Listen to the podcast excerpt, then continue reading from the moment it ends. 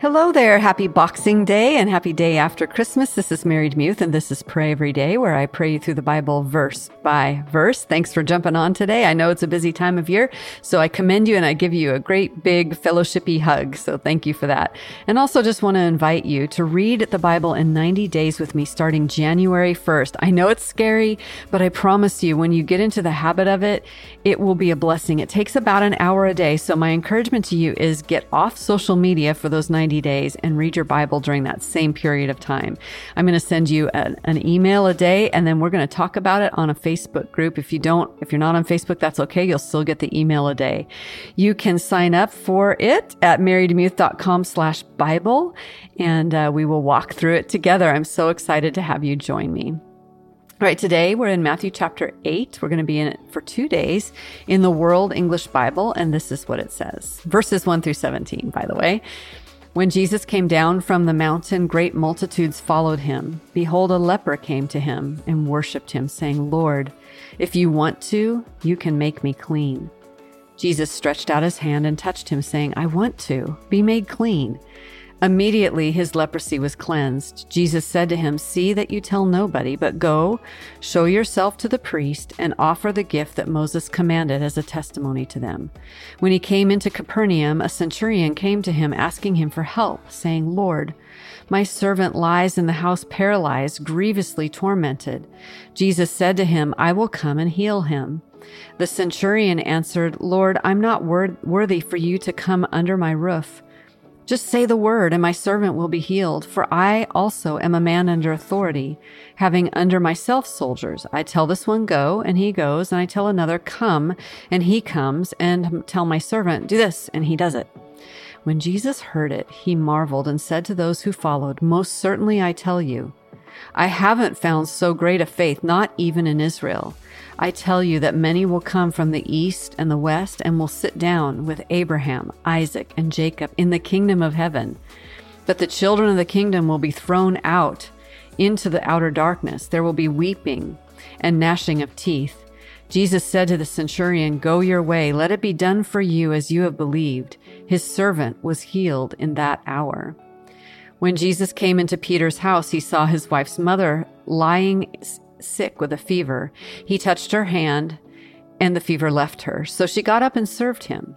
When evening came, they brought to him many possessed with demons. He cast out the spirits with a word and healed all who were sick, that it might be fulfilled which was spoken through Isaiah the prophet, saying, He took our infirmities and bore our diseases. From Isaiah 53, verse 4. Mind if I pray for you? Lord, I pray for my friends today who are maybe just worn out physically, emotionally, mentally, and they need healing. And they're tired and they've been on this journey a really long time and they've maybe even been triggered yesterday and they're just kind of licking their wounds or maybe they're just feeling like I'm just going to give up because I'll never heal. Lord, I have definitely most likely will be again in that place of wondering how long it takes to heal. And so today, Lord, in the hearing of my voice, of course, I pray that you would bring healing to my friend's mind, to my friend's body, to my friend's spirit, to their um, expectations and griefs. Lord, uh, you are capable of it. And I want to be like that centurion who knows of your capability and knows that if you say the word, it will be done.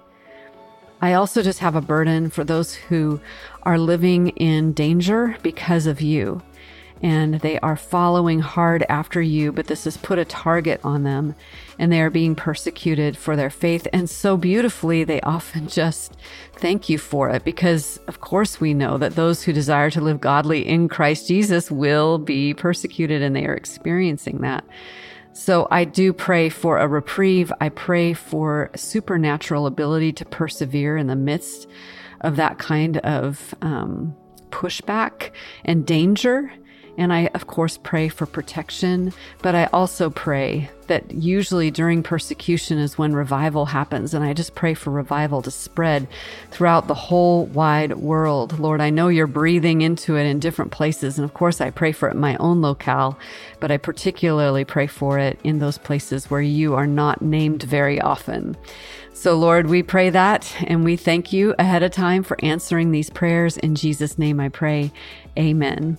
Thank you so much for listening to Pray Every Day. If you want to give the podcast a little gift to help it along, um, that's how we exist here. You can give a one-time gift by emailing Kristen at newsletter at marydemuth.com or once a month gift to help us with daily operations at patreon.com slash pray every day.